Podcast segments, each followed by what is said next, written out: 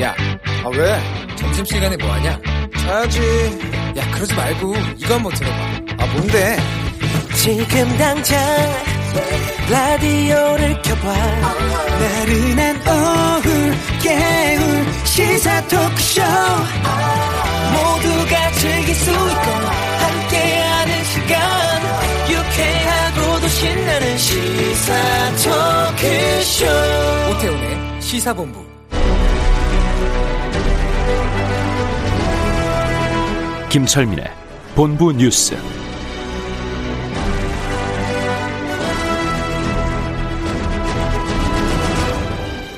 네, KBS 제1라디오 오태훈의 시사본부 2부 시작합니다. 이 시각 중요한 뉴스들 분석해드립니다. 본부 뉴스, 뉴스의 핵심을 짚어보죠.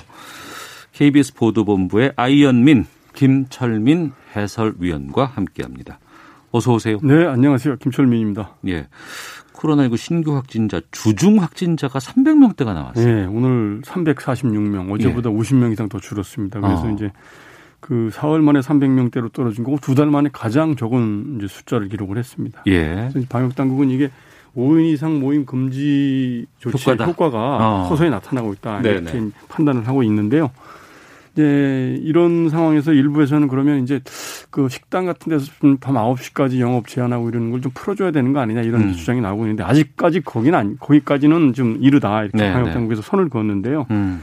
지금 이제 그 집단 감염 뭐 이렇게 저 취약 시설에서 집단 감염은 줄고 있는데 네. 개별적인 접촉에 의해서 개인 간 감염이 이제 산발적으로 음. 이제 일어나는 이런 경우가 계속되고 있고 네. 주말에 이동량이 늘어나고 있고 이래서 지금 그 9시 밤 9시 영업 제한 조치를 좀 완화하는 거는 아직 음. 시기상조다. 그리고 1월 말까지는 이거 이대로 가기로 했었잖아요. 그렇죠. 발표가 네, 나왔기 정치권 때문에. 일부에서 좀 풀어줘야 되는 거 아니냐 아, 이런 얘기가 나오고, 어, 예, 나오고 예. 있다고 그럽니다. 그래서 이제 이 부분에 대해서 정세균 총리가 오늘 예, 언급을 했습니다. 이제 음. 밤 9시 이후는 네. 통상적으로 네.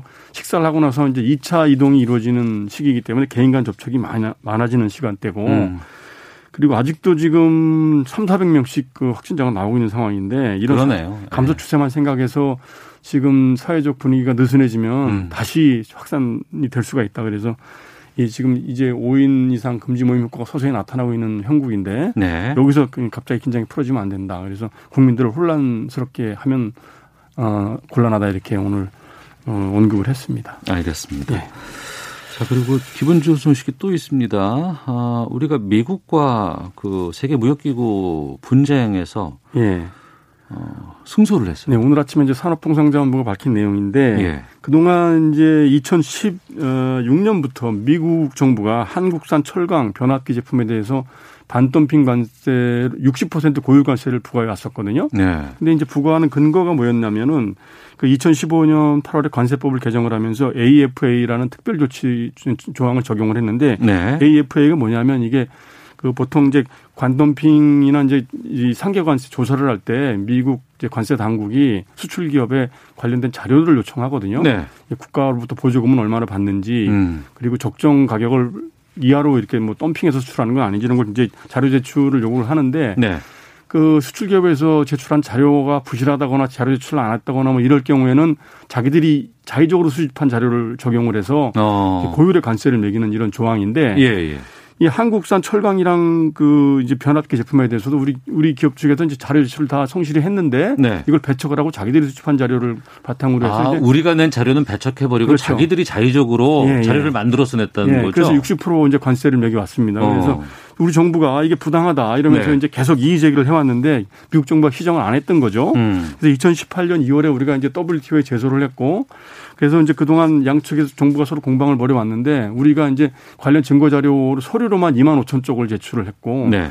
뭐 증거 서면으로 뭐 그다음에 구술로 여러 가지 이제 이제 소, 이제 어 공방을 벌여왔는데 결국 3년 만에 WTO가 음. 쟁점이 40개 40가지 쟁점이 있었는데 네. 37개 쟁점에서 한국 정부 말이 맞다. 어. 그래서 이제 우리 쪽 손을 들어줬고 이제 미국에 유리한 쟁점은 3개 정도밖에 안 된다고 그래요. 그래서 이제 음. 결국은 그 미국 정부가 한국산 이 철강이나 변압기에 고유 관세를 부과하고 있는 거는 부당하다 이렇게 네. 이제 의견을 내렸고 음. 이런 보고서를 전 이제 전 세계 국가에 다 회람을 했습니다. 그래서 미국 이제 법적인 구성력이 있기 때문에 정부 네. 미국 정부는 이제 이게 따라야 되는 거고 음. 그래서 어 이제 산자부가 오늘 아침 밝힌 내용인데 이제 이게 비단 그 그 이제 철강이나 반저이 변압기 여기에만 해당되는 게 아니라 앞으로 다른 품목에 대해서도 미국이 그렇죠. 자율적으로 못 하겠죠. AFA 특별 조항을 적용을 어. 할 우려가 있을 때 예. 이게 언제든지 여기 대응을 할 수 있기 때문에 앞으로 이제 그 우리 기업들 권리, 업계 이익을 보호하는데 큰 도움이 될 것이다 이렇게 밝혔습니다. 우리가 지난번에 일본 후쿠시마 수산물 이것도 승소를 했었잖아요. 그렇죠. 예. 일본한테도 승소를 하고 예. 이번에 미국하고도 예. 승소를 한 것이네. 예. 알겠습니다. 자, 그리고 부동산 중개업소 폐업률이 18년 만에 최소라고요? 예, 예. 이제 이게 한국 공인중개사협회에서 이제 밝힌 통계인데 네. 지난해 전국 주택 거래량이 역대 최대치였거든요. 127만 어. 9천여 건이었는데 예, 이게 예. 주택 거래가 활발하니까 이 공인중개사들이 이제 개업하고 폐업하고 이러는 분들이 계신데 예, 폐업률이 어 지난해 지난 한 해 전국에서 12,000건이 짓게 되는데 이게 그 18년 만에 최소치였다고 합니다. 네. 통상 이제 시장이 안 좋고 그러면 개업하는 분들도 폐업하는 분들이 더 많은데 지난해는 그 전년도에 비해서 폐업률이 17.6%나 줄어들었다라고 그래요. 그래서 음. 이 보통 2019년에는 이제 부동산 정책이 막 쏟아져 나오면서 시장이 얼어붙어 가지고 네. 폐업하는 분들이 많았는데 이제 작년에는 이제 어느 정도 시장이 그런 부동산 대책에 대한 내성들이 생기고 또 코로나 19로 실직자들이 생기고 이러면서 어, 공인중개사들이 이제 중개업소를 개업하는 분들이 많이 늘었다고 그럽니다. 그래서 지난해 이제 개업한 건수가 17,000건이고 폐업한 건수는 12,000건. 이래서 그 개업률도 높았고 이제 개업률도 전년 대비에 비해서 이제 4% 가량 늘어났고 폐업률은 음. 전년 대비해서 어 17%나 줄어드는 이런 이제 시장이 굉장히 안정된 모습을 보였다고 그럽니다. 네. 체육계 소식에는 또 있네요. 예. 고 최숙현 선수 가혹 행위를 한 운동 처방사에게 징역 8년 선고했다고요? 네. 뭐 다들 기억하실 겁니다. 경주시청 철인 3종 경기 최숙현 선수 이제 결국은 이 가혹 행위 구타에 못 이겨서 극단적인 선택을 했는데 국정감사에서 상당히 논란됐었거든요. 예, 굉장히 논란이 작년 7월에 벌어졌던 일인데 오늘 예. 그 1심 판결이 대구지법 형사 11부에서 나왔는데 네. 그 의료법 위반 사기 폭행 유사 강간 혐의로 기소된 그 철인 3종 경기팀 운동처방사 안주현 씨한테 징역 8년, 네. 벌금 1천만 원, 그다음에 80시간 성폭력 치료 프로그램 수강, 그다음에 음. 7년간 신상 공개 정보, 또 7년간 아동 청소년 관련 기관 취업 제한 이렇게 명령을 했습니다. 그래서 재판부는 판결문에서 안 예. 씨가 예. 이제 우월한 지위를 이용해서 치료를 명목으로 선수들한테 구타, 추행하고 또 극단적인 선택을 하도록 해서 굉장히 그 어, 고통을 줬고 음. 그럼에도 불구하고 어떤 피해 복구도 이루어지지 않아서 죄질이 굉장히 무겁다 이러면서 이제 이렇게 중형을 내렸습니다. 이 그 팀 닥터가 의사 면허도 없었다면서요? 의사 면허도 없었고 그냥 그 뭐 물리치료사 자격증도 없었는데요. 음. 의료 행위를 해주면서 치료비 명목으로 이제 2억 원을 받았고 2억 원 넘게 받았고 그러면서 또 선수들한테 가혹 행위를 하고 또 일부 여성 선수한테 성추행도 하고 이래서요. 네. 어 그래서 이제 구속이 됐었고요. 오늘 판결에 대해서 이제 그 뭐 유족들이나 동료 선수들은 오히려 음. 그 형이 더 약하다. 네. 지금 초범이라는 이유로 검찰 구형보다 약한 형이 내려진 것에 대해서 좀 아쉽다 이런 반응이었습니다. 그리고 알겠습니다. 같이 그 이제 가해를 했던 감독, 감독, 예, 예. 김규범 경주시청 감독하고 또 선배 장윤정 선수가 있거든요. 예, 예. 선수. 어. 또 오늘 판결이 예정됐었는데 어, 변론이 제기되는 바람에 연기가 돼서 아마 다음 음. 재판 때 아마 이제 선고가 될 걸로 예상이 됩니다. 알겠습니다.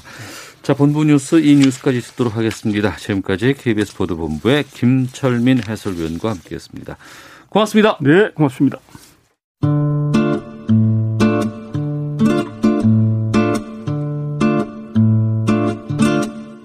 오태훈의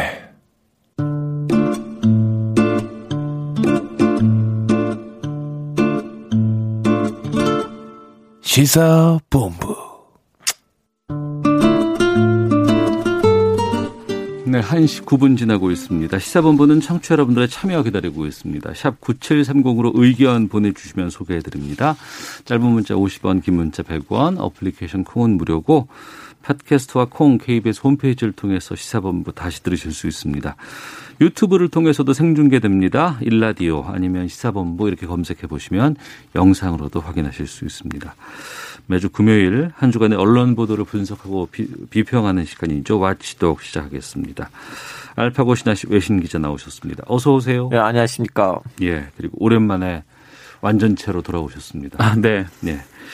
정상근 전 미디어널 기자 나오셨습니다. 안녕하십니까. 안녕하십니까. 예. 네. 건강하시죠? 네, 건강하게 네, 잘 네. 왔습니다. 기다리고 있었습니다.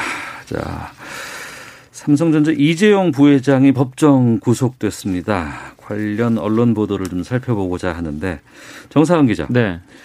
어, 부회장이 법정 구속되고 또 수감 생활하는 것에 대한 보도들이 꽤 많이 나오고 있어요. 네, 그렇죠. 네.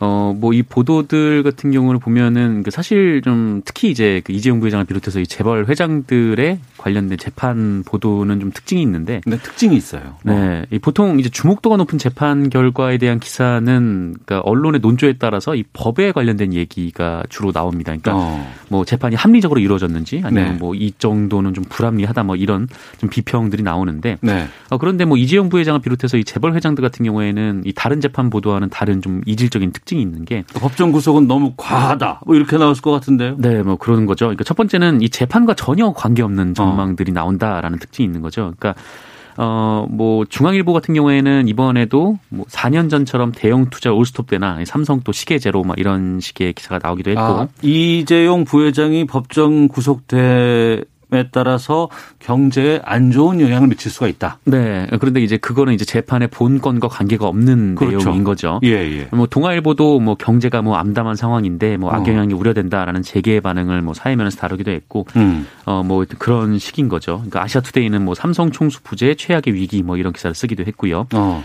어, 그리고 두 번째 특징은 그 뭐 비슷한 연장선상이라고 볼 수 있지만 그 이재용 부회장을 그 형이 확정된 범죄자로 보지를 않는다.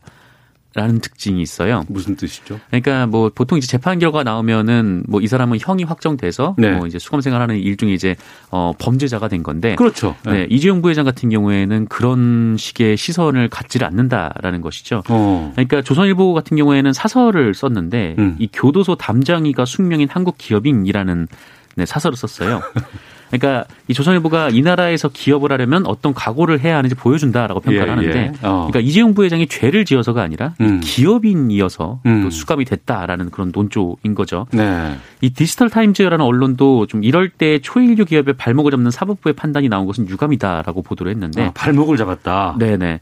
그러니까 이재용 부회장의 잘못을 사법부가 단죄한 게 아니라 음. 어, 초일류 기업의 발목을 잡았다라는 표현을 쓴 거죠. 그래서 네. 이런 식의 인식이 좀 우리 언론 전반에 깔려 있는 것 같습니다. 그러니까 이 부회장의 구속 이거 상당히 좀 안타까워하는 듯한 분위기의 논조가 계속 나오고 네. 있잖아요.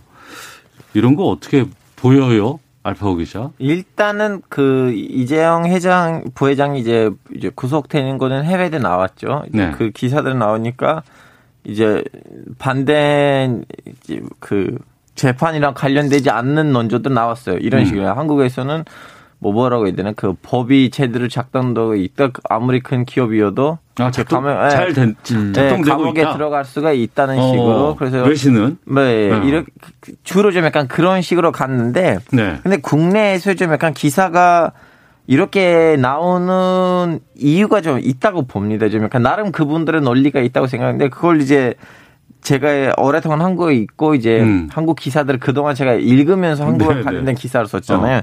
일단은 중앙일보하고 삼성의 관계는 뭐 누구나 다 알고요. 어. 떻게 보면 사돈 관계이고 넘어갈게요. 예. 에, 예, 나머지 언론사들도 지금 특히 한국의 경제가 위기가 됐다는 말이 많이 반복이 됐는데 음. 이 말이 과언이지만 네. 어느 정도는 일리가 있는 말이 뭐냐면 음. 한국 경제 물론 숫자가 플러스 마이너스 2, 3일 수가 있는데 거의 20 23%가 삼성이에요. 네, 네. 이제 우리 비중이 높다. 예. 어. 그러다 보니까 이제 한국 경제의 20%의 기업의 중수가 감옥에 들어간다는 거는 음. 한국 경제에 영향에 안 미칠 거라는 말이 아니고 음. 영향 미치겠지만 네. 미쳤다고 해서 한국 경제가 위기다는 아니죠. 그렇죠. 네. 근데 그렇다고 해서 아무 영향도 없다는 말도 아니에요. 그건 어느 음. 정도 뭔가 있긴 있고요. 그리고 두 번째 문제가 두 번째 이유가 뭐냐면 이재용 회장이 이번에 이제 감옥에 들어가는 계기는 이제 아시다시피 이제 뇌물 문제인데 네. 이 뇌물 문제도 어떻게 보면 정치적인 배경이 있어요. 이제 전 대통령들이랑 관계. 음. 그러다 보니까 좀 약간 예를 들어 음, 어떻게 말할까 논저랑 싸웠다가 이런 일이 나오거나 아니면 이제 대형적으로 사고가 일어났는데 그 노동자들의 책임을 안 치고는 좀 약간 진짜 대놓고 좀 사람들 보기에는 큰 문제였으면 아무 정치적인 배경이 없을 텐데 이건 정치적인 배경이 있었기 때문에 언론사들이 음. 자기 정치적인 라인을 보고 거길로 엮여서 기사를 내는 것 같아요. 네. 그 진보 매체, 보수 매체 우리가 이렇게 나누기도 하잖아요. 네네. 근데 이제 이번에 이런 그 이 삼성을 안타까워하는 이 부회장의 구속에 대해서 좀 아파하는 음. 그런 언론 논조가 압도적이라고 마, 많이 보이더라고요. 그렇죠. 그 뭐 보통 이제 이재용 부회장의 뭐 평소에 이제 정치색을 잘 드러내지 않는 매체들 같은 경우에도 이재용 부회장 구속에 대해서 굉장히 좀 안타까워하는 사설이라든지 뭐 기사를 많이 보도를 하곤 했는데 네. 사실 이것이 그 이재용 부회장을 걱정한다라기 보다는 어, 이재용 부회장이 구속 수감되면 줄어들 이제 광고 수익 걱정하는 거 음. 아닌가라는 생각이 좀 들 수밖에 없는 거죠. 그러니까 어, 어려워지는 건 한국 경제가 아니라 언론사 매출 일 것이다. 좀 이런 어. 지적들도 많이 나오는데. 아, 우리 경제가 아닌 언론사 매출이 걱정이 됐다. 네. 어. 희한하게 우리나라 좀 광고 시장 같은 경우에는 이 광고 효과를 위해서 광고를 하는 게 아니라 네. 기업이 언론사와 관계를 맺기 위해서 광고를 집행하는 경우들이 굉장히 많고 음. 또그 집행의 주체가 기업의 어떤 정상적인 의사결정 구조, 그러니까 어떤 뭐 효과 뭐 효과가 뭐 이렇고 뭐 그래서 광고를 해야 됩니다. 네. 뭐 이런 식이 아니라 이 총수의 지시에 따라서 광고가 이루어지는 경우가 대부분이었거든요. 음. 음. 어, 그러다 보니까 이 그룹 총수의 위기를 우리 언론이 좀 지나치게 크게 받아들이는 좀 그런 네. 일들이 있고 음. 또 기업은 또 그런 효과를 노리고 광고 효과도 좀 낮은 그런 방식으로 광고를 또 집행하는 이런 일들이 좀 반복되고 있습니다. 한 가지 형 그 선배님의 말 뒷받침한 말씀드리고 싶은데 이미 네. 이미 부회장이 그 얼마 전에 감옥 들어갔다 나오셨잖아요. 예, 그랬죠. 이제 그때는 삼성뿐만 아니고 웬만한 기업이 그걸 깨달았어요. 아무리 광고를 우리는 언론에다가 광고를 때려도 음. 감옥에 가는 길을 막지는 못하겠다. 네. 그래서 이미 그 시점부터는 모든 음. 대기업들이 한국 국내에 있는 언론사들한테 주는 광고비가 이미 그때부터 줄이고 있어요. 그래서 아무리 이번에는 그 뭐라고 해야 되나 그 난리를 친다고 하더라도 음. 앞으로는 기업들이 한국 언론에다가 돈을 그렇게 많이 때리지는 않을 거라고 저는 보고 있어요. 그리고 그 이미 이재용 부회장이 한번 1년 동안 수감 생활을 했었어요. 네. 그때 삼성 주가 그렇게 영향 안 줬거든요. 그랬죠. 네. 어. 음, 그러니까 이번에도 뭐 이재용 부회장이 형이 확정되고 다시 재수고 재수감이 되면서 뭐 주식이 떨어질 것이다. 뭐 삼성전자가 굉장히 위기일 것이다. 뭐 이렇게 진단한 언론들이 많았는데 네. 그 이재용 부회장이 구속된 날에 삼성전자 주가가 8만 8천 원이었거든요. 음. 어, 그런데 이주영 부회장이 구속되고 8만 5천 원까지 떨어졌습니다. 네. 근데 그 어제 이 삼성전자 종가가 얼마가 나왔냐면 8만 8천 100원이 나왔어요. 어, 변화 없네요. 네. 사실상 뭐 변화가 없다라고 보고 또 구속 전보다 아주 미세하지만 조금 더 올랐다라고 볼 수도 있는 거죠. 음. 그렇게 되면 이게 뭐 이재용 부회장의 수감과 이 삼성전자 주식은 전혀 상관이 없다라는 네. 얘기가 되는 거고. 음. 어, 그래도 좀 그 올해도 이제 삼, 올해 같은 경우는 이 삼성 주가가 폭락할 거다 이렇게 엄포를 놓는 언론들이 좀 많이 줄긴 했는데 네. 왜냐하면 그 이재용 부회장이 한 번 구속된 지난 2017년에도 이 삼성이 엄청난 위기다라는 보도가 굉장히 많이 쏟아졌거든요. 근데 음. 그해 삼성전자 실적이 아주 좋았어요. 그러니까 네. 이게 뭐 전혀 관계없는 얘기라고 나오고 또 언론에 대한 비판이 많으니까 이번에는 그나마 그나마 조금 덜 했던 것 같습니다. 전 그 기사 상당히 많은 댓글들 달렸던데 그 이재용 부회장이 어 백신 확보를 위한 출국을 앞두고 있었다. 네. 이건 어떻게 이거는 네. 삼성 톰, 톰 많이 주세요. 우리 열심히 하겠습니다. 예, 이거는 또 평가할 필요가 없어요. 네. 이게 이게 뭐 동아일보에서도 나오고 한국경제에서 나왔는데 네. 이게 그 동아일보 기사, 아니, 한국경제 기사 같은 경우를 보면은 이 이재용 부회장이 백신 확보를 위해서 출국하려고 했다라는 기사의 근거가 법조계 및 산업계에 따르면이고요. 음. 익명을 요구한 한 업계 관계자 발입니다. 아, 그리고 동아일보 같은 경우에는 그 근거가 삼성에 정통한 재계 관계자의 음. 발로 이렇게 기사를 작성을 했는데 네. 어, 그런데 생각해보면 백신 관리는 질병관리청이 하잖아요. 그러니까 그렇죠. 개인이 나가서 사올 수가 없어요. 왜냐하면 식약처의 허가도 음. 받아야 되고 어, 그렇게 되면 국가기관이 이거를 통제를 할 수밖에 없으니까 어, 그렇게 되면은 질병관리청이 이재용 부회장이 백신을 구매하러 갔다 오면 모를 리가 없는데 거기만 확인하면 되는 거거든요, 사실. 근데 네. 질병관리청이 확인해본 결과 뭐 그런 일은 사실 무근이다라는 얘기가 나온 거죠. 그러니까 뭐 정확히 확인도 안 하고 이런 기사를 작성을 한 그런 셈이 됩니다. 어제는 뭐 독방이 너무 열악하다더라 뭐 이런 보도까지도 좀 나오는 걸 봤는데. 네네. 앞으로도 뭐 삼성이라든가 이재용 부회장을 걱정하는 기사가 또 계속 나올까 싶기도 합니다. 어떻게 보도들을 해야 될 거라고 보세요? 뭐 아마 몇 달 지나면 이제 가석방 얘기가 나오지 않을까라고 저는 확신을 하는 편인데. 네. 그러니까 뭐 삼성이 또 한국 경제가 위기인데 이재용 부회장을 가석방 해야 한다. 또 혹은 이제 사면을 해야 한다라는 얘기가 나오겠죠. 아, 미리 기사를 써 보시네요, 이제. 네, 어. 뭐 그렇죠. 그러니까 예. 그렇게 해서 이재용 부회장이 나오면 또 언론에 또 한번 이제 원통 광고가 도는 또 그런 패턴이 또 반복이 될 텐데, 음. 어 그냥 뭐랄까 하여튼 정도를 지키는 언론이 언론이라면 좀 정도를 지키는 좀 그런 방식이면 되지 않을까 싶습니다. 그러니까 너무 이렇게 돈에 또 광고에 얽매이면 음. 독자들이 떠나게 돼 있다는 말을 꼭 하고 싶어요. 우리 바쁜 알파고 기자가 핸드폰을 조, 조심해 주세요. 예. 네, 3년 만에 처음이에요. 제가 얘기를 하는데 굉장히 슬픈 BGM이 뒤에서. 청취자 여러분께 양해 말씀드리도록 하겠습니다. 알파고 기자는 어떻게 생각하십니까? 예, 일단 정치자분들한테 다시 한번 사죄 말씀 드리고 싶고요. 예. 어, 이번 사건을 통해서 우리 이제 좀 약간 확실하게 언론하고 기업들의 그런 좀 약간 동거래 관계는 음. 진짜 광고 위주로 됐으면 좋겠어요. 그냥 돈을 받고 제대로 그 회사의 제품들을 소개하는 식으로 갔으면 좋겠어요. 음. 러비 활동에 쓰지 않고 차라리 투명하게. 예. 알겠습니다. 자, 마치도 어, 다음 주제로 좀 가보도록 하겠는데요. 그 전에 청취자 의견 소개해드리고 가죠. 최종옥님, 이재용 부회장 구속을 안타까워하는 기사 제목을 보면 참으로 기가 막힙니다. 언론 개혁이 왜 필요한지 다시 한번 실감합니다. 7702님은 죄를 지었으면 벌을 받는 것이 당연한 것 아닌가요? 언론들의 행태가 부끄럽습니다. 라는 의견 보내주셨습니다. 세월호 참사 당시에 전원 구조 이 보도들 나갔습니다. 어. 이 오보를 낸 방송사 보도 책임자들이 전부 이번에 무혐의 처분을 받았습니다. 그러니까 세월호 검찰 그 참사 특별수사단이 발표한 최종 수사 결과인데요. 정상훈 기자 어떻게 나왔어요 수사 결과? 아, 네. 음, 이 세월호 참사 당시 이제 전원 구조 오보를 낸 방송사 보도 책임자들이 그 세월호 유가족들로부터 고보, 고소를 당한 적이 있습니다. 네. 뭐 유가족 같은 경우에는 전원 구조 오보가 나온 뒤에 좀 마음을 좀 쓸어 내렸다가 음. 어, 이것이 오보로 밝혀지자 좀 충격을 좀 배로 받았던 상황이기 때문에 네. 어, 대체 왜 이런 일이 벌어졌는지 뭐 진상 조사, 진상 규명 차원에서라도 좀 이분들에 대한 그 재판이 좀 진행됐으면 했는데 음. 어, 검찰에서는 이 각 방송사들이 오보를 낸 점은 인정이 되지만 네. 이 전원 구조가 허위라는 인식이 있었다고 보기는 어렵다. 음. 그러니까 아, 고의로 이런 오보를 내진 않았다라고 무혐의로 판단을 했습니다. 네. 오보는 맞지만 무혐의가 난 이유가 어떻게 우리가 설명을 해야 될까요? 많은 분들이 그날을 기억하고 있잖아요. 그리고 그렇죠. 네. 그 화면이 머릿속에 남아 있습니다. 맞습니다. 네. 뭐제 아침에 이제 출근해서 그 소식을 듣고 또 전원구조 오보를 보고 또 다행이다. 그랬어요. 예.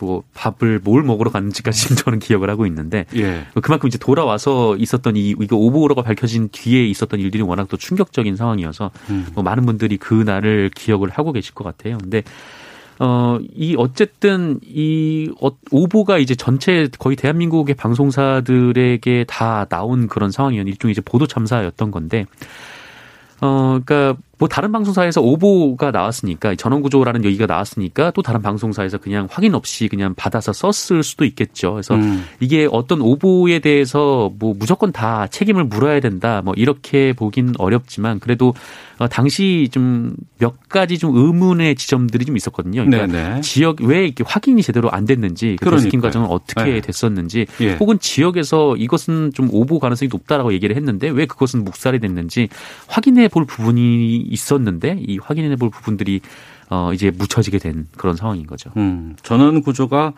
허위라는 인식이 있었다고 보기 어려워서 허위 사실 유포 또는 구조 업무 방해에 대한 고의를 인정하기 어렵다 이렇게 좀 나왔다고 하는데. 저 그때는 터키 언론에서 일하고 있었거든요. 아, 제가 그랬었어요? 원래 일했던 회사가 없어지지는 않았었는데 음. 그때 사무실에서 저도 그 기사가 나오니까 보자마자 바로 기사를 네. 썼어요. 뭐 아, 예, 전문 예. 구조하고 터키에 보내는데 다음에 이제 좀 시간 지나가니까 오버가 나왔고. 아, 알파고 기자도 전원 구조라는 기사 터키 말대로 썼어요. 아, 그랬군요. 예, 예, 예. 쓰고 보내고 다음에 이제 다시 어. 에, 전원 전원 구조 기사가 오버다라는 기사를, 기사를 냈는데 어. 그러다 보니까 어떻게 보면 저도 이제 오버를 내는 사람이 되는 거잖아요. 음. 왜냐면 오버의 기사 그래서 그 오버에 대한 이제 이제 조보를 하실 때는 정확하게 이제 고의적으로 일부러 하는 건지 아니면 문제가 있는 건지를 봐야 된다고 생각해요. 음.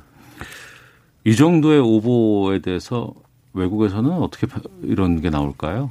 거기서는 정확하게 제가 말씀 전에 방금 전에 말씀드렸던 것처럼 그 고의적으로 하는지 안 하는지를 따져. 고의가 중요하다. 예, 왜냐하면 어. 그 제일 대표적인 사례는 노르웨이에 있는 테러 사건인데 네. 아시다시피 거기 한 명 사람이 가서 몇 명 사람 죽였잖아요. 음. 그 사건 터지자마자 이제 이민자들을 했다는 식으로 기사가 났었거든요. 네. 근데 알고 보니까 이민자들 아니고 그 거기 있는 극우 세력이 했었던 거잖아요. 어. 이제 그때 그 기사를 낸 사람이 이제 고일에 나한테 그렇게 정보가 왔기 때문에 제가 그렇게 썼다고 사제를 올리고 기사를 삭제했는데 거기 별다른 뭐라고 해야 되나요? 그 음. 조벌이 없었어요. 왜냐면 아, 그랬어요. 그분이 내가 제가 잘못한 거 아니고 나한테 그렇게 정보가 왔다고. 음. 그래도 저 부분이 좀 중요하다고 생각이 드는 게 이게 뭐 언론이 뭐 종종 이제 합리적 의심을 바탕으로 의혹을 제기를 할 수도 있고 또 네. 그것이 이제 사실이 아닌 경우도 종종 있을 수도 있죠. 근데 네. 그래서 이제 어, 그런데 이제 이런 후보들까지 모두 법적 책임을 문다라는 거는 저도 좀 곤란하다라고 보고 근데 음. 다만 고의라는 명확한 기준이 필요한데 네. 아마 이 고의라는 거를 입증하기 위해서 뭐 하려면은 뭐 편집 페이지에서 뭐 어떤 얘기가 나왔는지 또는 메신저에서 어떤 얘기가 오갔는지 그 내부 과정 같은 건 다 확인을 해봐야 되는 거 아닙니까? 네네. 근데 네. 이거를 이제 수사기관이 그 다시 또 들여다 보려고 하면은 또 언론 탄압이라는 얘기가 또 나올 거 아니에요. 그래서 음. 가장 중요한 거는 언론사 자체에서 왜 이런 오보가 나왔는지 정확하게 그 과정을 설명하고 또 어떤 식으로 이 오보가 나왔는지라고 좀 얘기를 해야 되는데 우리나라 네. 언론은 그냥 바로 잡습니다라는 정도로만 음. 끝내다 보니까 어 많은 분들이 좀 언론에 대한 불신을 갖게 되는 좀 그런 상황이 된 것 같습니다. KBS도 이 전원 구조 자막에 나갔고 방송에 나갔어요. 네. 네. 근데 최초 이 전원 구조 보도가 나간 곳은 MBC였죠? 어, 네, 뭐 YTN인지 MBC인지 아마 그랬을 텐데 그 어. MBC 같은 경우에는 어, 좀 이게 그냥 무혐의로 끝낼 사안인가라는 생각이 좀 들었던 게 예. 왜냐면은 MBC는 전원구조 오보가 몇몇 방송국에서 나가고 나서 어, 목포 MBC 그러니까 현장에 가까운 그 지역 방송에서 아, 이 전원 구조가 사실이 아닐 수도 있다라는 보고를 몇 차례나 이 서울에 보고를 했어요. 보고를 했다는 게 나왔죠. 예. 네, 몇 차례나 서울에 보고를 했는데 그런데 어. 서울에서 이를 묵살하고 전원 구조 오보를 내보냈거든요. 예. 대체 어떤 왜 그런 식의 결정이 내려졌는지 뭐 음. 여기에 대해서 좀 이렇게 수사가 좀 필요한 그런 상황이었는데 그것도 어, 지금 미궁 속에 빠져든 상황입니다. 알겠습니다. 재발 방지 막아야 하고 현실적인 원인과 해결책 좀 찾아야 될 것 같은데 우리 언론이 그리고 또 우리 사법 체계가 그렇게 될지는 모르겠습니다. 아, 청취자 의견 소개해드리고 마쳐야 되겠네요. 4747님, 요즘 기자들은 취재 안 하고 컨트롤 C, 컨트롤 V 이렇게 일하시나요? 라고 보내주셨고. 아니, 일단 컨트롤 A. 전체 음. 선택하기. 우프입니다. 정말. 자, 1781님, 그럼 이 오보의 원인이라도 밝혀야 하지 않습니까? 전원 구조됐다고 언론에 전한 공무원이 있었던가요? 그럼 그 공무원은 징계를 받았나요? 참 이런 엄청난 일에 아무도 책임을 지지 않는다는 게 안타깝습니다. 라는 의견도 주셨습니다. 정상근 알파고 기자 두 분과 함께 했습니다. 와치동 마치겠습니다. 두 분 고맙습니다. 고맙습니다. 네, 고맙습니다. 헤드라인 뉴스입니다. 최근 한 주간 국내 발생 일평균 환자 수가 404.6명까지 감소한 가운데 방역 당국은 방역 조치 완화에 대해선 아직 신중할 필요가 있다고 강조했습니다. 다만 현행 사회적 거리두기 조치에 대해 사회적 수용성을 높이는 방향으로 개편 논의에 착수했다고 밝혔습니다. 경기도 이천의 산란계 농장에서 고병원성 조류 인플루엔자 AI 의심 사례가 보고됐습니다. 중앙사고수습본부는 해당 농장의 출입을 통제하고 반경 10km 내 농장에 대해서는 이동 제한과 예찰 검사 등 선제적 방역 조치를 시행했습니다. 민주당이 손실보상제와 이익공유제, 사회연대기금법을 코로나19 양극화 해소를 위한 상생연대 3법으로 규정하고 입법을 추진하겠다고 밝혔습니다. 국민의힘 김종인 비상대책위원장이 오는 4월 보궐선거에서 야권 후보 단일화가 실패할 경우 3자 구도를 초래한 후보는 유권자의 선택을 받지 못할 것이라고 말했습니다. 단일화 협상 상대인 국민의당 안철수 대표를 공개 압박하려는 의도로 풀이됩니다. 정부는 코로나19 집단 감염이 발생했던 서울 동부구치소에서 앞으로 2주간 추가 확진자가 나오지 않을 경우 구치소 운영을 정상화하겠다고 밝혔습니다. 지금까지 라디오 정보센터 조진주였습니다. 이어서 기상청의 강혜종 씨입니다. 네, 먼저 미세먼지 정보입니다. 충청과 영남 지방의 초미세먼지 농도 높게 나타나고 있습니다. 충북의 초미세먼지 농도는 46 마이크로그램, 대구 73 마이크로그램 등 기록 중입니다. 이 중부와 경북의 공기 오늘 종일 탁하겠습니다. 현재 충청 호남의 안개가 특히 짙은데요. 엷은 먼지 안개로 남는 곳도 꽤 있겠습니다. 교통 안전에 유의하셔야겠습니다. 오늘 영동과 제주에 비가 내리겠고요. 또 밤에는 경북 동해안 쪽으로 비가 시작이 됩니다. 이 비는 모레까지 이어지겠고 기온이 낮은 강원 산지라든가 또 경북 산지 또 강원 동해안 쪽은 눈으로 바뀌어 내릴 가능성이 아주 큽니다. 산지의 경우는 모레까지 5에서 30cm 안팎의 폭설 예보도 있고요. 경북 산지에도 3에서 8cm, 동해안 1에서 5cm의 눈이 내리는 곳이 있겠습니다. 시설물 관리 잘 하셔야겠습니다. 내일까지 이렇게 흐린 날씨를 유지하면서 비 오는 곳이 있겠고 내일은 또 남해상을 지나는 기압골의 영향으로 이 남부와 남해안 쪽으로도 비가 내리겠습니다. 비는 밤에 그치는 곳이 대부분일 테고요. 모레 아침까지 이어지는 곳도 있겠습니다. 비의 양은 제주로 20에서 60mm, 남부는 10에서 40mm 가량 되겠습니다. 남서풍이 유입되면서 낮 기온은 크게 오릅니다. 서울, 강릉 10도 등 8도에서 13도로 포근하겠고 내일도 비슷한 기온을 유지하겠습니다. 이 기압계가 바뀜에 따라 내일 오후부터 남해안과 제주의 바람이 매우 강하게 불겠습니다. 지금 서울의 기온은 8.1도입니다. 지금까지 날씨였고요. 다음은 이 시각 교통 상황 알아보겠습니다. KBS 교통정보센터의 김은아 씨입니다. 네, 교통량 적은데 기상 여건이 좋지 않다 보니 돌발 상황이 연이어 생기고 있습니다. 청주 영덕선 청주 방향 구병산 하이패스 부근 갓길 승용차 관련 사고 처리 중이고요. 1km 밀리고 있습니다. 서해안선 서울 방향 서평택 분기점 진입로 1차로 화물차 단독 사고 처리 중입니다. 매송에서 용담터널 부근 밀리는 가운데 용담터널 부근 2차로는 고장차 처리 중입니다. 경부선 서울 방향 충청권 남이분기점 부근과 청주에서는 장애물 처리하고요. 영동선 강릉 방향 반월터널 부근 4차로 갓길 시설물 설치 작업 중이라 1km 밀리고 있습니다. 중부내륙선 양평 방향 남성주교소 부근 1차로 화물차 고장 처리하고 있습니다. 평택제천선 평택 방향 금광 3터널 부근은 대형 화물차 고장 처리를 갓길에서 하고 있습니다. 분당수서로 청담대교 방향 청담 남단에서 청담 북단 고장 차량이 있어 1차로 차단됩니다. 일대에 밀리고 있습니다. 올림픽대로 김포 방향 동작대교와 한강대교 역시 고장 차량으로 2차로가 차단됐는데요. 한남대교부터 한강대교까지 20분 가까이 걸리고 있습니다. KBS 교통정보센터였습니다. 오태훈의 시사본부는 여러분의 소중한 의견을 기다립니다. 짧은 문자 50원, 긴 문자 100원의 정보 이용료가 되는 샵 9730, 우물정 9730번으로 문자 보내주십시오. KBS 라디오 앱 콩은 무료입니다. KBS 라디오 오태훈의 시사본부. 지금 여러분은 대한민국 라디오 유일의 점심 시사 프로그램을 듣고 계십니다. 네, 제가 일부 시작할 때 오프닝으로 예고를 좀 드리곤 하는데 그때부터 미리 듣고서는 문자가 계속해서 오고 있습니다. 1049님, 요즘 우리 온 가족이 주식에 관심 많습니다. 저는 30대 딸, 20대 아들과 함께 모여서 주식 공부를 합니다. 오늘 방송 잘 듣겠습니다. 아카사즈님은 주식 시작해 보려고 하는데요. 삼성전자, 현대차 같은 잘 알려질 종목으로 시작해도 될까요?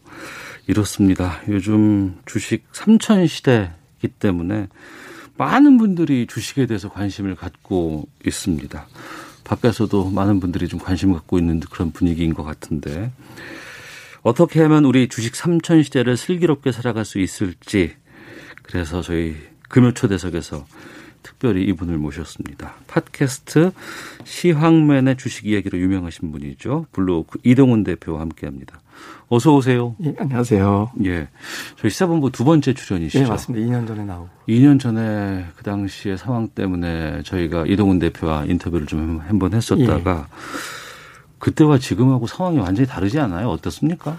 예, 뭐 지금 그때만 하더라도 지수가 올라갈 수는 있겠다 이제 기대감은 있었는데 음. 이제 그렇다고 하더라도 우리가 보통 박스피라고 그랬잖아요. 네. 그러니까 지수가 이제 뭐 한 2,200, 300 넘어가면은 끝이지 않을까라고 음. 기대를 했는데 네. 지금은 이제 상당히 의미가 없어진 음. 더 올라갈 수 있겠다. 그러니까 어디까지 갈 것이냐라는 쪽으로 2년 전하고 생각을 해보면 네. 관심이 좀 완전히 달라졌습니다. 상단이 없어졌다, 천장이 없어졌다. 이게 되게 중요한 거죠. 예, 예, 맞습니다. 어. 주변에서 이렇게 주식에 대해서 질문 많이 받지 않으세요? 뭐 매일 예, 그러니까 주변에 있는 분들은 매일 질문 주시는 것 같아요. 예, 예. 그러니까 보통 근데 조금 예전하고 달라진 게 예. 대표적으로 달랐던 분위기가 이제 작년도 3월에 코로나 상황 불거지면서 우리 증시가 급락을 한 그때 1,400까지 가지 예, 않았었습니까? 1,400까지 갔었습니다. 예, 예. 그때 급락하면 보통 초반에는 대부분 다 비슷하게 이제 걱정들 내셔서 어. 괜찮냐라고 얘기를 하시는데 예. 이내 좀 바뀌었던 게 예전 같으면 걱정하고 나 주식 다 팔았어 이런 분들이 많았거든요. 네. 작년도 같은 좀 독특하게도 음. 지금 사야 될 때 아니냐. 네. 그러니까 뭐 적금을 깨서라도 사야 될 때 아니냐 이런 식으로 좀 적극적인 아, 코로나라는 갑작스러운 위기 때문에 주식이 엄청나게 많이 빠졌지만 예. 이건 곧 회복될 거라는 기대들을 알고 계시네요. 돌이켜 보면 이제 우리나라 IMF 때라든가 어. 아니면 이제 금융위기 때라든가 IT 버블 무너졌을 때 네. 주식시장이 대단히 빠르게 복원된 걸, 된 것을 투자자들이 알고 계시거든요. 그러니까 어. 이번에도 전에 없는 기회였구나라고 이제 투자자들이 그때부터 미리 생각을 하셨던 것 같습니다. 예. 앞서 천정이 깨졌다, 박스가 예. 없어졌다라고 하셨어요. 이 3천이라는 의미가 어떤 거예요? 어, 우리가 이제 보통 3천을 가기 위해서는 전제 조건이 있었거든요. 그러니까 네. 보통 어떤 사람들이 매수를 해주느냐, 그다음에 음. 이제 어떤 이슈가 제기가 되느냐, 뭐 이런 게 있는데 네. 우리가 일반 상식적으로는 외국인들의 도움 없이는 지수가 3천 포인트를 돌파할 수 없을 것이다라는 생각이 있었거든요. 네. 근데 이번에는 외국인들이 나서지 않았잖아요. 어. 이 기간 동안에 외국인들 오히려 이제 매도를 했고요. 개인 투자자들이 끌어왔던 거. 그러니까 보통 외국인 투자자들에 의해서 우리 증시가 이제 좌지우지 됐었는데 큰 손이라고 그랬잖아요. 그렇죠. 그러니까 대표적으로 우리나라 주식에 거의 뭐 한 대단 한 40포인트 이상 가지고 있다 보니까 그렇게 보였었는데 음. 지금은 국내 투자자들 그것도 개인 투자자들만의 힘으로 지수가 이제 올라갔기 때문에 네. 3천 포인트 돌파해서 예전에는 외국인들 팔면 다시 내려갈 거다라는 부담이 있는데 네. 어, 지금은 유지할 수 있겠구나라는 기대감으로 좀 바뀌어 있는 아, 분위기입니다. 예. 그러면 좀 직접적으로 좀 여쭤볼까 합니다. 예. 1,400에서 3,200까지 올라가는데 1년이 채 안 걸렸어요. 예. 이건 너무 급하다. 그래서 거품이 많다. 떨어질 수도 있다. 뭐 이런 얘기. 지금 5929님도 너무 거품 존재하는 거 아닐까요? 곧 무너지지 않을까 걱정입니다라는 바로 지금 질문을 주셨는데 그렇게 보는 것인지 아니다. 우리가 탄탄해졌고 예. 경제 어떤 구조나 체력이 어, 증시가 그동안 저평가돼 있었다. 이런 시각도 있거든요. 예. 어떤 말씀 주시겠습니까? 어, 우선은 우리 증시가 고점 올라오면서 신고가를 경신한 업종은 세 개밖에 없습니다. 사실은. 그게 무슨 뜻이죠? 그러니까 전기전자 업종 우리가 IT 삼성전자 얘기하잖아요. 네. 삼성전자가 이제 신고가고요. 어. 그 다음에 또 하나가 이제 화학, 예. LG 화학을 대표로 하는 화학주가 신고가고 음. 그 다음에 이제 업종으로는 이제 서비스라고 얘기하는데 이게 네이버, 카카오, 네, 네, 뭐 NC소프트 이런 어. 종목들이거든요. 예. 이 종목군을 제외하고는 올라간 게 사실은 없습니다. 아 전체적으로 봤을 때는 예. 뭐 신고가 신저가 많이 있고 뭐 최고가를 뭐 뚫었다고 하는데 그렇게 이런 분위기는 아니라는 거죠. 그렇죠. 대표적으로 우리가 주식시장 아주 강하면 어. 증권 업종이 신고가 갈 것 같잖아요. 예, 예. 근데 신고가가 아니라 증권 업종 고점 대비 아직도 업종 지수가 절반밖에 안 되거든요. 어. 그러니까 아직까지 덜 오른 종목군들이 많이 있다라는 게 하나가 있고요. 네. 또 하나는 이제 미국 기업들하고 비교를 해보면 우리 기업들이 한 절반밖에 아직도 평가를 못 받고 있거든요. 네. 뭐 가치라든가 실적 대비 주가 수준이 절반 절반밖에 안 되는 게 있고 음. 또 하나는 이제 버블이라는 걱정은 확 무너질 수 있다라는 걱정이 되잖아요. 그렇죠. 그거는 이제 왜 그러냐면 우리가 보통 주도주들이 수출지였습니다. 음. 그러니까 수출이 안 되면 시장이 확 무너지는 구조였는데 어, 지금은 시가총액 상위 구도가 자동차하고 이제 IT가 있는 반면에 네. 바이오라든가 아니면 이제 게임주라든가 인터넷주들이 또 시가총액 상위에 있거든요. 어. 이런 종목군들이 또 경기가 나쁘면 또 이 종목들이 방어가 되거든요. 그러니까 예. 쉽게 무너지지 않는 어떤 구조가 됐고 또 기업들의 실적도 계속 좋아지고 있다라는 게 확인이 돼서 음. 많이 올랐다라는 점은 부담이 되지만 네. 무너질 정도의 상황은 아니다 이렇게 봐야겠습니다. 그러니까 지수가 급등한 거는 수치로 나와 있으니까 예. 어, 걱정이 될 수는 있지만 정작 내용상으로 봤을 때는 좀 탄탄한 부분들이 좀 반영이 돼 있었다 이렇게 이해를 해도 될까요? 예, 맞습니다. 어, 과거에 2000년대 초반에도 한번 이렇게 주식 붐이 있었을 때 예, 있었어요. 예. 그때 기억은 주식 회사 이름만 영어로 바꾸고 무슨 컴 무슨 컴 이것만 달아도 엄청나게 뛰어오를 그치, 때가 있었어요. 예. 근데 그때와는 다르다는 거죠. 아 그때는 숫자로 보여지는 그러니까 주식장에서 가장 냉정하게 보는 게 이제 과연 숫자로 보여주느냐, 그러니까 실적이 나오느냐였거든요. 네. 근데 지금 시가총액 상위 종목들 보면 올해나 내년도까지 이어지는 게 뭐 영업이익은 적게는 한 2, 30% 많이는 음. 한100% 정도 영업이익 증가가 예상되고 네. 내년도까지 증가를 예상하고 있거든요. 그러니까 보여질 때는 투자자들이 좀 안심을 하거든요. 그러니까 음. 지금은 닷컴 버블 때는 그냥 이름만 바뀌었지 숫자로 보여지는 게 없었는데 네. 지금은 보여지다 보니까 이제 투자자들이 조금 더 안도를 하고 있다 이렇게 봐야겠습니다. 하지만 최근에 뭐 동학개미라고 불리는 개인 투자자들의 뭐 거의 뭐 열풍? 예. 또 한편에서는 무슨 뭐 벼락거지 뭐 이래가지고 예. 소외돼 있는 사람들은 지금 너무 가슴이 아프다고 하는데 예. 이런 건 좀 위험하지 않습니까? 어 투자자들에 따라서는 그러니까 이게 전략 세울 때 굉장히 위축될 수 있거든요. 그러니까 네. 두 가지 정도의 유형이 계실 겁니다. 그러니까 하나는 뭐냐면 우선 이제 우리가 작년도 4월 이후에 이제 예탁금이 한 40조 원, 예탁금이라는 건 내가 주식을 투자하겠습니다라고 증권 계좌에 돈을 넣어놓는 거 얘기하는 예, 예, 건데요. 예, 예. 그게 40조 원이 증가가 됐는데 그러면 40조 원이 증가된 게 아니고요. 음. 주식을 그 사이에 60조 원 이상 매수를 했거든요. 아. 그럼 100조 원이 들어온 거예요. 아, 그래요? 예, 그러니까 100조 원이 들어온 건데 그러면 이제 그때부터 주식을 매수하신 분들은 당연히 수익이 나셨고 예.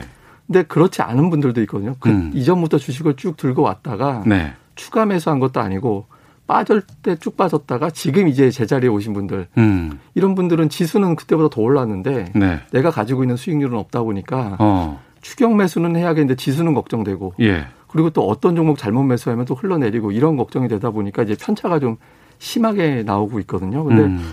좀 전체적으로 본다라면 좀 시장이 워낙 힘있게 밀고 올라가다 보니까 시가총액 상위 종목들 갖고 계시면 걱정해서 밀리고 있다가도 다시 올라가는 현상이 반복되고 있다 보니까 네. 뭐 흔히 얘기하는 이제 주도주, 수출주들 갖고 계신 분들은 좀 걱정을 좀 덜하고 있는 음. 뭐 그런 상황이다 이렇게 보고 있습니다. 구독자 아이디 쓰시는 분께서 아이디가 구독자세요. 시황맨 나오셨네요. 방송 매일 잘 듣고 있어요라고 웃음 표시 주셨는데 젊은 사람들이 그렇게 많이 늘었다면서요? 투자하시는 분들이? 예, 그러니까 보통 제 방송 들으시는 분들 연령층 비율을 보면 40, 50, 30, 20대 순서 이렇게 되거든요. 근데 네. 말이 그렇지 사실 30대, 20대 비율이 그렇게 높지는 않았었는데요. 제가 음. 이제 뭐 한번 데이터를 좀 오늘 아침에 보니까 네. 그 팟캐스트 들으시는 분들의 어, 20% 이상이 이제 30대 이하가 됐고요. 그리고 어. 제 이제 블로그 방문자도 또 연령층으로 분류가 되길래 또 통계를 봤더니 네. 25% 이상이 40대 이하 분들이더라고요. 어. 근데 이게 예전에 안 그랬거든요. 네. 10%가 채 안 됐던 비율이었어요. 그래요? 네. 근데 이게 갑자기 1년 정도 저도 오늘 통계 보면서 이제 처음 찾아보면서 어. 놀랐는데 젊은 분들이 상당히 많이 늘어나 있습니다. 어디서 돈이 이렇게 많이 있으셨을까 그분들이? 어, 돈을 이제 큰 돈을 가지고 온다라기보다는 이제 네. 작은 돈으로 이제 시작을 하시고 어. 또 작은 돈 시작하다가 이제 또 어느 정도 자신감이 생기면 또 돈을 또 추가로 투입하고 이런 형태로 뭐, 네. 뭐 저희 와이프도 지금 적금을 깨서 한번 주식 삼성전자 사는 건 어떠냐고 그러니까 뭐 그런 얘기 예, 예, 예, 예. 주변에서 대부분 다 가용할 수 있는 현금을 좀 동원하시는 분들이 상당히 많이 계신 것 같습니다. 그러니까 어 막 주식으로 돈을 버는 사람들이 주변에 있다고 하니까 얘기 듣다 예. 보니까 너도 나도 나 이거 주식 해야 되는 거 아니야? 계좌 예. 만들어야 되는 거 아니야? 이런 분들이 많이 늘고 있다고 들었어요. 그럼 이분들에게 뭐라고 말씀해 주시겠어요? 음, 그렇지만 지금은 너무 이제 무조건 사겠다라는 관점만 하지 말고 예. 그러니까 연습을 하셔라. 근데 이제 연습하시라고 하면 이제 어떤 걱정을 하시냐면 내가 연습하는 동안에 다 올라가 버리면 그런 거 걱정을 많이 하시거든요. 네, 네. 제가 말씀드린 연습이라는 거는 예. 지금이 제일 위험한 시기도 동시에 될 수 있는 게 음. 작년도 이후에 지금까지 90%의 종목이 플러스가 났거든요. 아. 그러면 말 바꾸면 뭐냐면 내가 어느 종목을 사도 네. 세 종목 이상 샀으면 웬만하면 다 수익이 났다라는 거예요. 왠지 자신감만 심어줄 그렇죠. 것 같아요. 그러면 이게 이제 내 실력으로 네. 착각할 수 있잖아요. 그렇겠네요. 예, 네. 그러니까 이제 지금 이런 상황에서 저희가 이제 늘 얘기하는 게 하락장을 겪어보지 못하면 이제 시장이 무서운 걸 모른다라고 얘기를 드리거든요. 저도 그 말에 공감합니다. 예, 예 맞습니다. 예. 우리가 여러 번 하락장을 저도 지금 27년째인데 한 네 번 정도 하락장을 예. 겪었었거든요. 그러니까 예, 예. 이럴 때 견딜 수 있는 힘이 생기기 위해서는 주식을 어. 팔때 확 팔 수 있는 어떤 용기, 음. 타이밍 이런 것도 좀 공부를 해야 되기 때문에 네. 충분히 시장이 조정 나오는 사이클까지 한 번씩 보면서 이제 음. 가담을 음. 하는 것도 괜찮다. 그래서 처음에 너무 적극적으로 하시기보다는 단계별로 좀 늘려나가시는 뭐 그런 게 필요하지 않나 이렇게 보고 있습니다. 네. 많은 분들이 가장 궁금해 하시는 게 이거라고 들었어요. 주식 하시는 분 말고도 지금 주식 네. 관심 갖고 있는 분들이.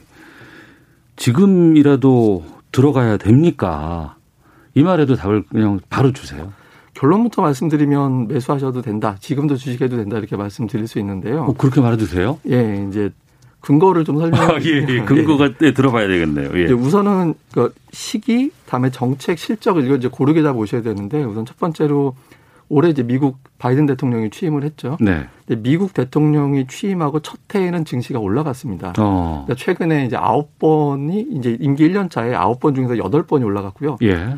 S&P 500이 그렇게 올라가고 우리 증시도 아홉 번 중에 여덟 번이 올랐습니다. 근데 어. 그 이유가 뭐냐면 기축 통화인 달러가 가장 많이 풀리는 시기거든요. 임기 초반이. 예. 그러니까 예. 이제 많이 풀리다 보면 주식시장에도 아무래도 투자할 돈이 더 들어오게 되거든요. 이게 첫 음. 번째고요. 음. 또 하나는 이제 기업들의 실적인데 네. 기업들의 실적이 언제 고점이 되느냐가 주식시장의 고점이 되거든요. 근데 네. 최근에 이제 코로나가 올해 만약에 정말 팬데믹 상황이 진정이 되고 완전한 종식은 사실 현실적으로 좀 어렵다고 보더라도 음. 완화가 되고 내년에 종식이 된다라면 기업들의 실적은 확률적으로 내년도까지는 계속 증가될 가능성이 높거든요. 그러면 네. 선행되는 걸 감안을 한다 하더라도 적어도 올해 한 3분기까지는 음. 어, 주식시장이 더 올라갈 수 있다 이렇게 볼 수 있거든요. 그래서 이런 어떤 시기라든가 정책 효과라든가 기업들의 실적의 어떤 사이클 이런 걸 감안해 본다라면 네. 뭐 어느 업종에 대해서 뭐 뭘 사야 되는지에 대한 고민을 해야 되는 거지 지금 너무 늦지 않았나 이런 고민은 조금 뭐 음. 뭐 천천히 하셔도 되지 않나 이렇게 보고 있습니다. 알겠습니다. 시사본부 금요일 초대석 주식 삼천 시대 맞아서 팟캐스트 시황맨의 주식 이야기로 유명하신 분입니다. 이동훈 블루오크 대표와 함께 말씀 나누고 있습니다. 주식 초보자들 예. 많이 주변에서 보여요. 예. 어, 이런 분들에게 앞서서도 이제 하락장을 겪어보지 않고는 이 주식을 제대로 안다고 하면 안 된다라고 하셨는데 좀 해주고 싶은 조언 있으시면은요. 어, 우선 이게 이게 학교하고 똑같습니다. 그러니까 학생들 보면 공부 열심히 하는 학생이 성적 잘 나오잖아요. 예, 예. 이게 정말 우연히 어떤 종목 하나 잘 찍어서 수익 나면 그건 그럴 수도 있겠지만 음. 꾸준하게 장기적으로 수익을 잘 내는 사람들은 확실히 열심히 연구한 분들이거든요. 네. 그러니까 주식시장 이왕 들어왔다라면 제가 이제 뭐 아까는 지금 주식시장 들어와도 됩니다. 뭐 음. 뭐 성과 좋습니다. 앞으로 전망 좋습니다. 이렇게 말씀을 드리지만 네.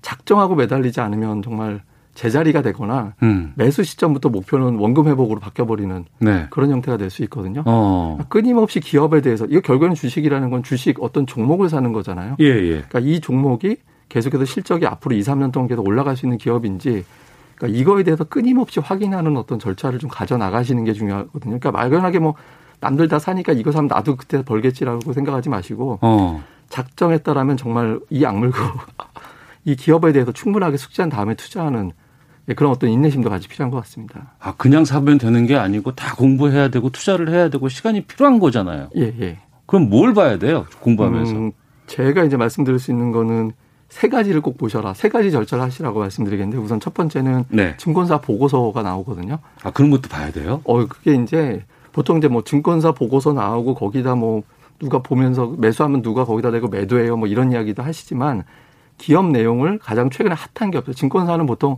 최근에 주로 핫한 기업들 분석을 해주거든요. 음. 그러니까 어느 업종이 핫한지를 감지할 수 있습니다. 그러니까 네. 증권사 보고서를 첫 번째 보시고요. 음. 그러니까 두, 두 번째는 사업 보고서라는 게 있습니다. 이거는 네. 이 회사가 어떤 사업을 하는지를 설명해 주는 자료거든요. 음. 전자공시 시스템이라는 데 들어가면 보실 수 있습니다. 그래서 네. 그 사업 보고서 내용을 잘 보면 이 회사의 자신감 같은 게 좀 드러납니다. 그러니까 음. 우리 회사는 잘 돌아가고 있습니다. 이런 예, 게좀 예. 드러나거든요. 이게 어. 있고 세 번째는 주식 담당자분하고 꼭 통화를 해보시라고. 아, 그 회사의 주담. 예, 예. 주식 담당자하고 이제 통화를 꼭 해보셔서 예. 우리 이제 사업 보고서 받고 보고서 이제 증권사 리포트 봤는데 음. 마지막으로 확인은 이제 증권사의 주식 담당자분하고 하는데 여기서도 이제 하나 조금 더 제가 아까 좀 톡하고 악착같이 해보자라고 말씀드렸잖아요.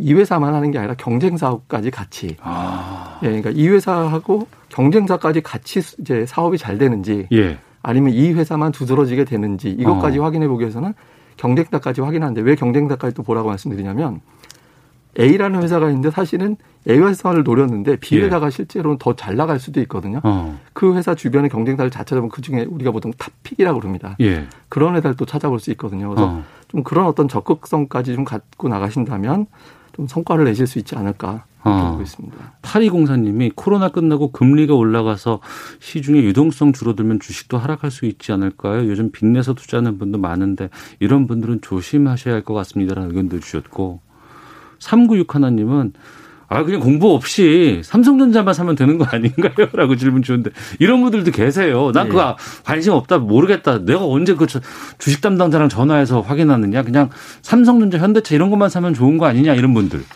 우선 이제 금리부터만 네. 짧게 말씀을 드리면 금리가 올라가는 시기에 전통적으로 주식시장도 같이 올라갑니다. 어. 그왜 그러냐면 금리를 올린다라는 거는 경기가 좋아졌다라는 신호가 되거든요. 예. 그래서 금리 인상이 멈출 때 됐을 때 이제 증시가 고점이 나오게 되는 경우가 많고요. 음. 그리고 이제 삼성전자 말씀해 주셨는데 그것도 저는 좋은 답이라고 생각합니다. 왜 그러냐면 네. 어, 삼성전자가 어떤 최근에 오히려 개별주 같이 올라가잖아요. 네. 그러니까 삼성전자가 유통 주식 수가 전체 발행 주식 대비 유통 주식 수가 7%밖에 안 됩니다. 어. 무슨 얘기냐면 93% 주식은 잠겨 있는 거예요. 예. 근데 개인 투자들이 성향이 확 바뀌었습니다. 예전에는 어. 주식 사면 짧게 끊어치고 뭐 이런 투자를 많이 했다가 예, 예. 아, 지금은 한 번 사면 쭉 가져가는 중장기 아. 투자로 바뀌었거든요. 예전엔 단타 뭐 하루에 뭐 천만 하는 분도 있고 그렇죠. 그랬었어요. 예, 예. 예. 근데 성향이 자금 성향이 바뀌면서 어. 매수하고 나면 쭉 가져가다 보니까 삼성전자 유통 주식이 더 줄어드는 현상이 됐거든요. 그래서 예, 예. 대형주들이 어, 이렇게 이제 탄력이 더 붙을 수 있는 국면이기 때문에 말씀하신 대로 음. 업종 대표주 뭐 그냥 투자하시는 것도 좋은 대안이 될 수 있습니다. 네. 그 또 뭐뭐 뭐 PER 뭐 이런 거 예. 있잖아요. 이런 예. 거다 봐야 돼요? 아, 굳이 다 보실 필요는 없고요. 그러니까 예. 이제 그중에 뭐 하나만 만약에 보자면 ROE라는 지표가 있습니다. ROE. 예. 근데 예. 이게 뭐 ROE다 이렇게 생각하면 이제 복잡하니까 쉽게 말씀드리면 이 회사가 이제 1억 원이 있으면 음. 1억 원으로 천만 원의 수익이 나면 ROE가 10이 되는 겁니다. 예. 근데 이게 계속 올라가는 회사들 음. 10에서 12, 13 되면 같은 자금을 가지고 돈을 잘 벌기 시작하는 기업으로 볼 수 있거든요. 그냥 네. 다른 지표는 뭐 이렇게 그때그때마다 좀 다르기 때문에 근데 ROE 지표 정도는 이제 HTS에 다 나오니까 그거 음. 정도는 좀 보시면 좋을 것 같습니다. 2095님 증권사 보고서는 어디서 확인할 수 있어요? 어, 증권사 홈페이지에서도 나오고요. 그러니까 네. 주요 포털에서 보면 증권 페이지로 들어가시면 거기에도 아. 다 나옵니다. 아, 알겠습니다. 그 그거 있잖아요. 무릎에서 사서 어깨에서 팔라. 예. 근데 어깨에서 팔아야 되는데 어깨가 언제 올지 를 모르겠어요. 예. 그건 어떻게 알 수 있어요? 어, 그건 이제 조금 제가 전에 말씀드렸던 걸로 보시면 되는데 그 결국엔 주식시장의 고점은 아, 제가 이제 2년 전에 그런 말씀드렸어요. 그러니까 주식시장에 결정된 가장 중요한 요소는 정책이다. 그러니까 네. 돈을 계속 풀 건지 말 건지 어. 거기에 달려 있다라고 말씀드렸는데 일단 지금 계속 돈을 풀죠. 예. 그 다음에 또 하나의 고점 뭐냐면 실적이 이제 고점을 언제로 볼 수 있느냐라는 음. 건데 실적도 역시 경기하고 연결이 되기 때문에 정책하고 연결이 되거든요. 어. 그러니까 이제 금리가 제가 아까 말씀드린 대로 금리를 올리면 경기가 이제 활성화되기 시작했구나라고 인식이 되고 음. 금리 인상이 멈출 때쯤 되면 네. 아 그때는 이제 더 이상 경기가 이제 좋아지기는 힘들구나. 그럼 기업들의 실적도 조금씩 둔화되기 시작하거든요. 음. 그러니까 그 즈음으로 이제 고점을 보시면 될 것 같습니다. 네. 그리고 요즘은 동학개미를 넘어서서 서학개미들도 늘고 있다고 합니다. 해외 예. 주식 사는 분들 많다고 하는데 광고도 많이 나오더라고요. 예. 예. 그건 어때요? 이제 해외 주식은 우리가 일단 기본적으로 정보가 부족하고요. 네. 다음에 또 한 가지는 내가 직접 산다라기보다는 이제 일방적인 어떤 뉴스, 뭐 테슬라니 아니면 뭐 음. 뭐 아마존이 이렇게 뉴스만 보고 사는 것도 있고. 네. 또 하나는 이제 외국 주식을 사다 보니까 환율을 같이 봐야 되거든요. 음. 환율이 떨어지게 되면 환차손이 생기는 거잖아요. 그러니까 네. 이런 어떤 리스크가 있기 때문에 물론 뭐 환율 5% 10% 빠져도 그 종목이 뭐 50% 올라가면 수익이 나긴 하지만 음.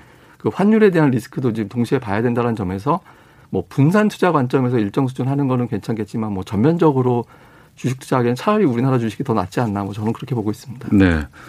그리고 어 빚내서 주식하는 분들이 예, 예. 있어요.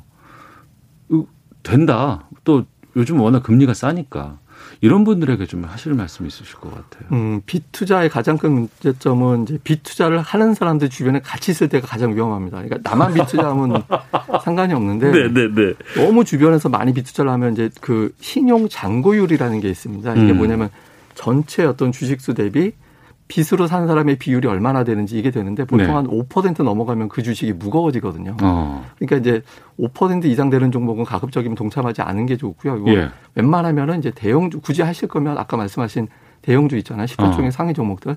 그러니까 이런 종목이 좀 국한에서 하는 게 좋지. 예.